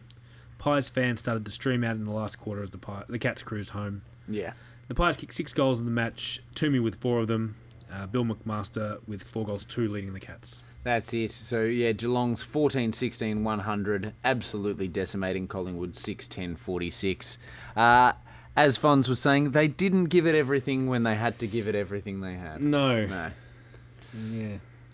And so that means they had to come back again the next week, the Pies. It does. And pa- play against the Roys in the prelim in front of 54,046 people.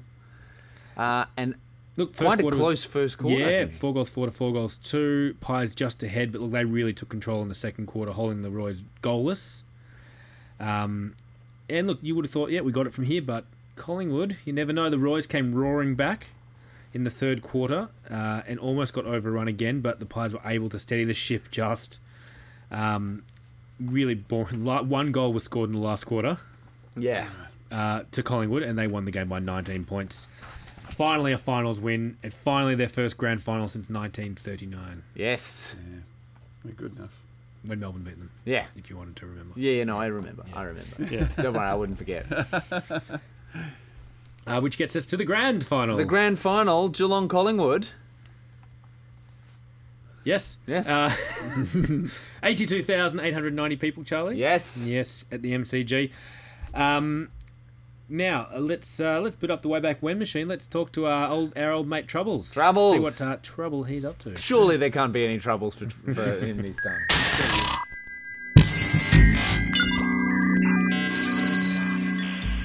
Uh, hey, Fred, so good to speak to you again. Two in a row, hey? What a phenomenal achievement. Thanks so much, guys. Lovely to speak to you as well. Yeah, we're pretty chuffed with it. Very happy that we've been able to get the job done again. So, Troubles, tell us about the year you've had. Did you guys think that you could do it again after last year? Absolutely, we did. Reg would never let us rest on our laurels. He's a strict disciplinarian, but always goes about it in the right way. All the boys have nothing but respect for him. While he worked us hard, morale is always high with Reg. Uh, now, it's not all work down at Kardinia Park, is it, though?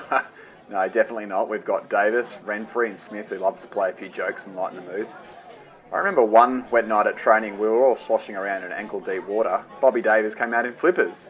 Even Reg couldn't stifle a smile that day. Uh, well, that could have been the last smile to do with Bobby da- Davis for a while, though, Fred.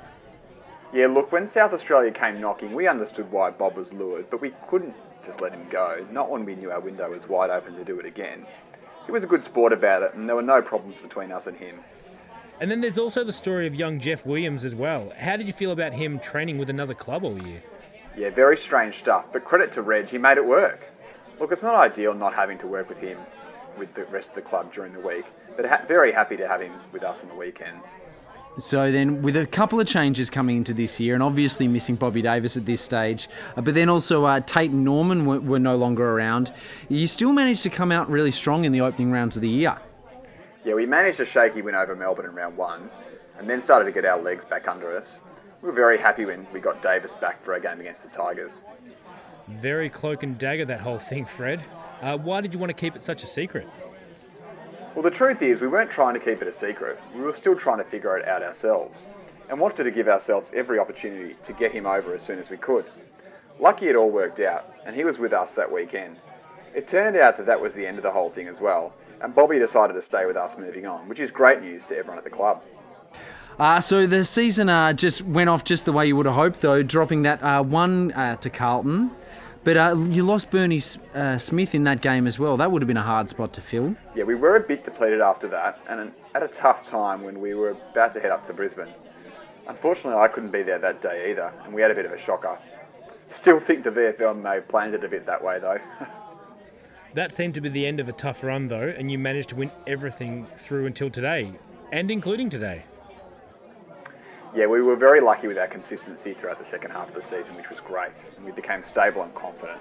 I think the whole side thought we could do it again. So uh, after finishing off Collingwood comfortably a couple of weeks ago, the question was, w- would you be facing them again, or would it be the Maroons? Did you have anyone uh, who you thought you would have preferred to be playing today? We were definitely hearing about that game with interest, and wasn't it a tough affair? Once we knew it would be Collingwood again, we steadied ourselves, but both sides copped a few hard hits, and it was going to be a pretty sore side coming up against us today. Uh, so tell us more about today's game. Uh, umpire Jamison was a bit whistle happy at the beginning, wasn't he?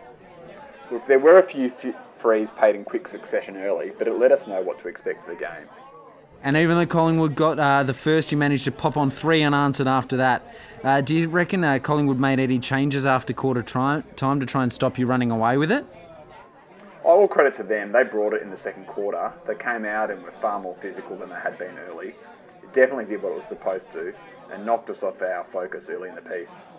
And luckily, Goninon managed to squeak one just before the halftime siren, giving you a little bit of a bit of breathing space. Yeah, they were definitely coming, and some lovely play from Davis allowed me to find George in the forward line, and he gave us that breathing space. It's a good way to finish a tough quarter. Now, they managed to keep you boys guessing in the second half as well, didn't they? They made a few major positional changes throughout the field. Yeah, they knew they needed to keep us on our toes, and it worked for them a bit. We took a while to pull back together, especially after a goal from a free kick against us to knock the wind out of our sails. They got close, but we knew they were running out of puff. Yeah, they were looking good, but definitely started to lag a bit. Um, that Merritt goal to bring them close was actually their last for the game, believe it or not. Was it? Yeah, well, we managed to click into gear after that and take the game away back onto our own terms. We were just loving it by then. So, Troubles, after a massive win, tell us who do you reckon was best on ground for your boys today? It's so hard to pick from a side that played so well together. Jeff Williams was incredible in defence. What a mature head on his shoulders for such a young man. Sharp as well. And how could I go past Goninon and Trezise? They worked Collingwood's defence overtime. But it has to be Williams if I can only choose one. Amazing, Fred. Well, look, I know, uh, I know there'll be some kind of burial this week of a, of a magpie, which we look forward to. Um, look, congratulations again, two in a row, back to back, uh, and you're fifth, the, the club's fifth in the VFL. Uh, enjoy the celebrations. Oh, we will, guys. Thanks very much.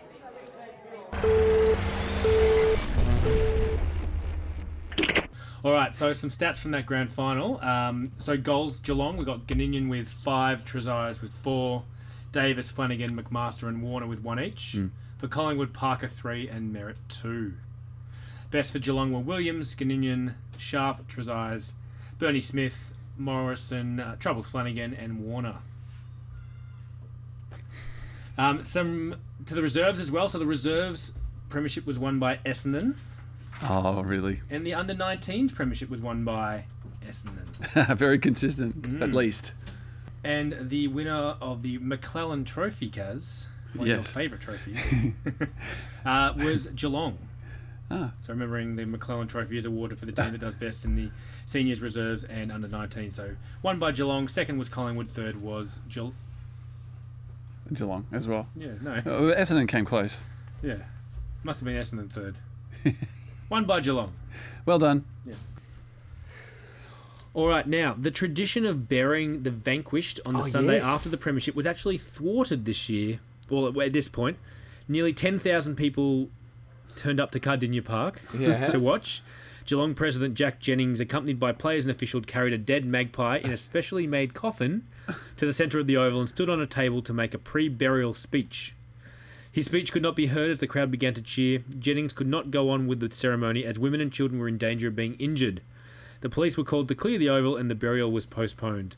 Um, I'm hoping it did actually happen. I, I couldn't actually find out whether it had or important. not. Um, and the question is, you know, if they win against the Tigers in the Will grand they final, bury it? Will, they bury? Will they bury was a tiger? This, was there something? Was there something continued last time they won? Well, I don't know. Apparently, yes, but I, I haven't got 2011? confirmation. Yeah, Yeah. I remember Danny McGinley saying something that he, like he'd spoken to someone and continued. it apparently was. Yeah. Um, let's send out some tweets and find out. Yeah, absolutely. Following the season, Essendon and Richmond played a night game at Olympic Park, Kaz. That is so awesome. Um, the winner getting 75 percent of the gate. is this after the grand final? you Yeah, this is in October. Lovely. Four radio stations broadcast the match, and Essendon declared that they would get revenge for the two losses the Tigers had given them during the season. Wow. Essendon won the game by 71 points. Coleman kicked six goals, three. Hutchie was best on ground. Um, while in this game, Richmond gave South, South Australian Jim Dean a run as well, which would be important for their future coming in. We'll hear that name again in a few years. And we've got some retirees. Oh, So, cue the sad music. here we go. Bill Brittingham from Essendon. Now, we didn't go into this in too much detail when we talked about 48, but there was this myth that he kicked 11 of the behinds in the drawn grand final, but this isn't true at all. He kicked uh, only two behinds, I believe. Um, so he played 172 games, 183 go- 181 goals, won three flags with the Bombers. Um, was a full forward to start with, and then moved down back as well. So a bit of a jack of all trades there. Uh, Vic Chanter Fitzroy, the only player to ever hold John Coleman goalless, Oh. 108 games. Oh. Ern Henfrey of Carlton, 84 games, the 1947 grand final captain. Fred Stafford of Carlton as well, 102 games, one flag. Gordon Wapperlane from Essendon and South Melbourne, 178 games, 350 goals, three flags. Oh, big whopper. Gordon Hocking tried to come back, couldn't quite this season for Collingwood, 171 games, 78 goals. Yep. Harold Bray of St Kilda, 156 games, 15 goals. Um, did this player win the the uh, McCracken Name Award? Let me just double check my notes here, Kaz. Tom Morrow, did, was he a winner? Hmm. Maybe, maybe Check. runner up. Oh yeah, he must have been runner up a few years ago. uh, he has retired from Geelong, 120 games, 58 goals, one flag. And Don Mopsy Fraser, 174 games, 125 goals. What a last season he had in the Oh. VFL. That's right. Big one to finish off. And that gets us to the end of our show. Let's do a bit of a wrap up then, shall we? Yes, please. Let's let's find out what happened this year. What a tour de force of information, Tim. Thank you. so this year's premiers, Kaz. Um, we have Geelong. The Correct. kittens. The Kittens, uh, 46 cats. points over the, the Magpies. Yes. Brownlow medalists, Charlie. Uh, the Brownlow medalist was Roy Wright of Richmond with 21 votes. Uh, And? and Bill Hutchison of Yes. Essendon, yes. Which would later be awarded res- retrospectively, Yes. but we will uh, we will pay it to him now. because- We will. Yes. The respect he deserves. The respect he deserves. Um, wooden spoon, Kazman. We've got St Kilda down there again. Um, And our lead goal kicker, Tim? Johnny Coleman. Johnny Coleman with 103. 103 in an impressive performance in a mud-filled season. Yeah, with uh, with the team that did make the finals Yeah. as well. It's probably. Would you say it's more impressive than his 120 in the premiership year? Uh, Because there was big praise. We, we had big praise for him before, like the fact that it was such a muddy game, Yeah. slow to move, that he was still able to kick that many goals. Yeah, I mean, very disappointing that he did get held to zero in one game. Imagine. Yeah, that. and that's it. So he, he still managed a ton without like didn't kick a goal in one game. Yeah, So even more impressive. Um, the The greatest. highest score was Essendon's score against Geelong in that game, and my computer's died. So Oh, no. in the game where they I played believe with it the was. ball. A... Fuck you. How's, Yeah, I believe it was uh, 163 points.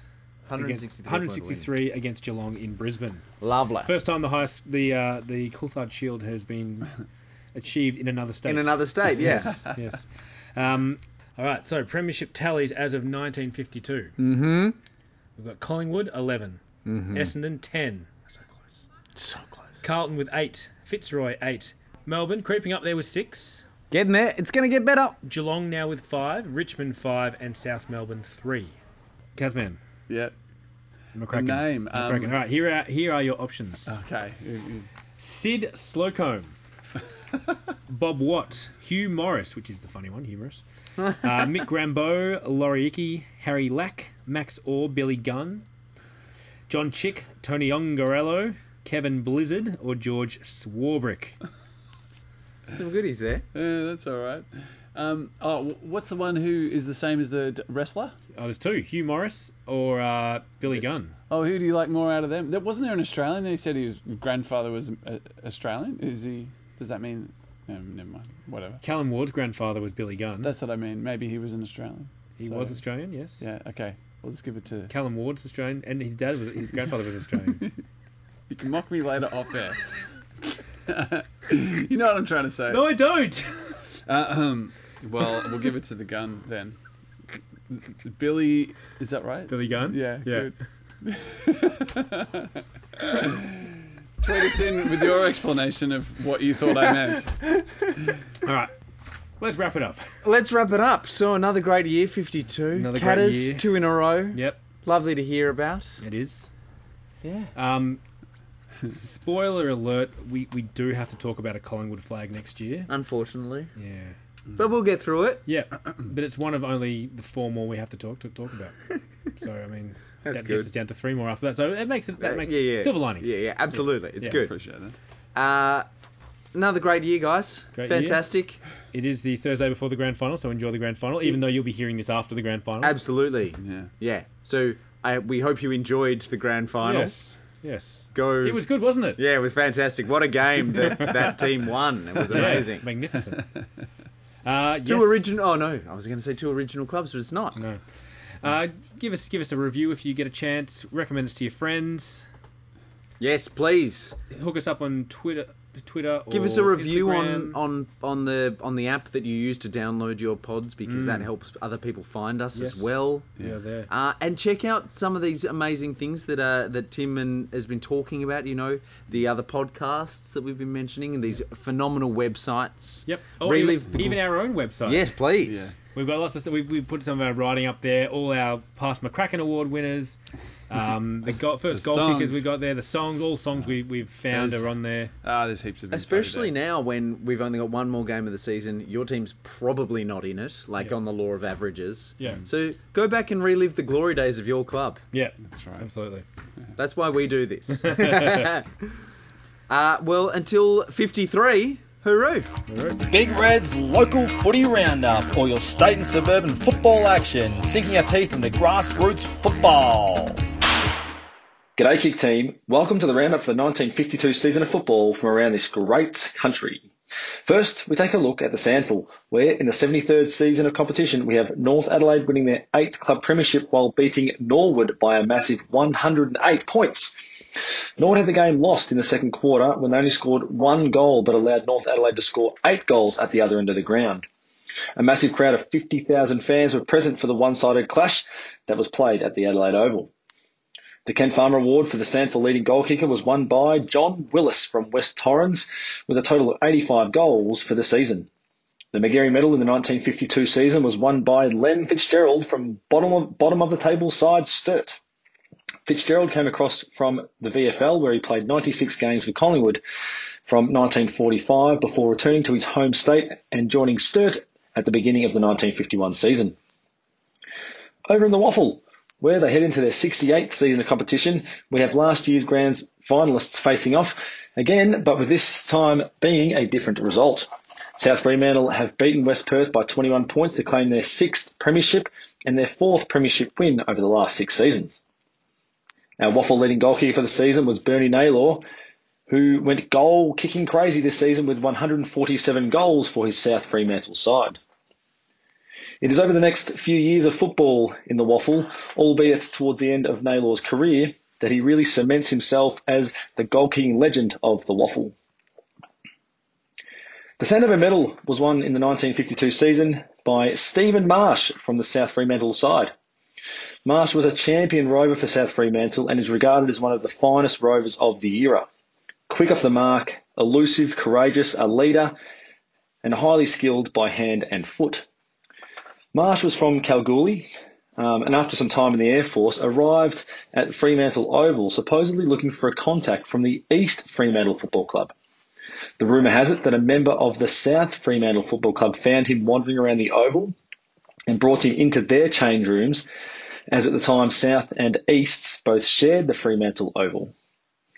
With this, the deal was the deal was signed, and Marsh signed with South Fremantle, playing in their sixth premierships and winning four best and fairest to go with this year's Magarey medal. So a massive steal, as he was meant to play for East Fremantle, but instead Souths uh, got the got the chocolates.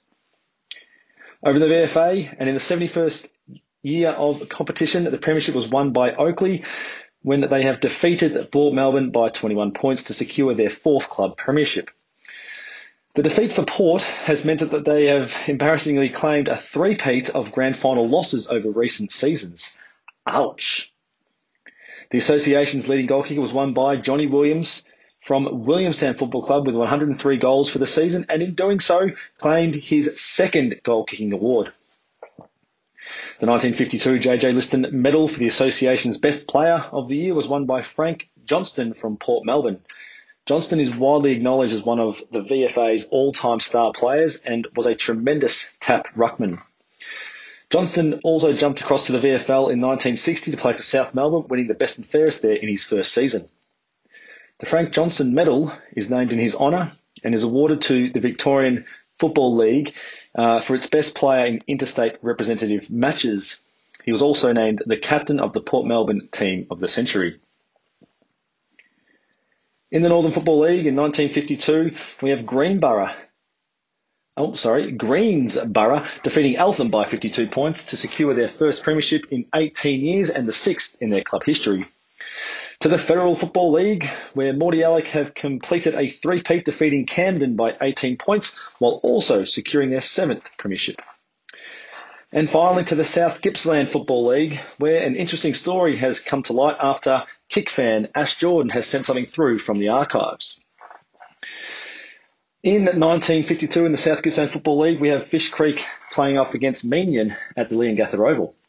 And at the final siren, Fish Creek are deemed the winner by seven points, with post-match speeches taking place and congratulatory celebrations beginning. It was at this point that the goal umpires realised that they had varying scorecards, with one of the umpires seeing the game won to Fish Creek by seven points and the other umpire having the game drawn. The idea of a rematch was decided, to which Fish, Fish Creek flat out refused. The match was then amazingly deemed a draw, as Fish Creek had refused that rematch after all. So, with their pride on the line, the Fish Creek Committee at the time decided that the only thing to do was to make a replica blank premiership pennant and sew 52 onto it as they believed they had fairly won the game. A quote from the captain of Fish Creek at the time reads, It's hard enough to get a team of lads together without having the premiership Ned Kellyed off you.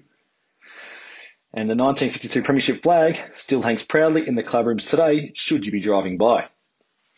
And with that, we wrap up the roundup for the 1952 season of football from early grounds.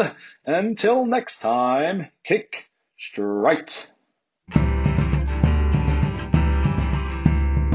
To find out more about the Kick to Kick team and the sources we use, visit our website www.kicktokickpodcast.com. You can contact us via email at kicktokickpodcast at gmail.com or find us on Twitter and Instagram under at kicktokickpod.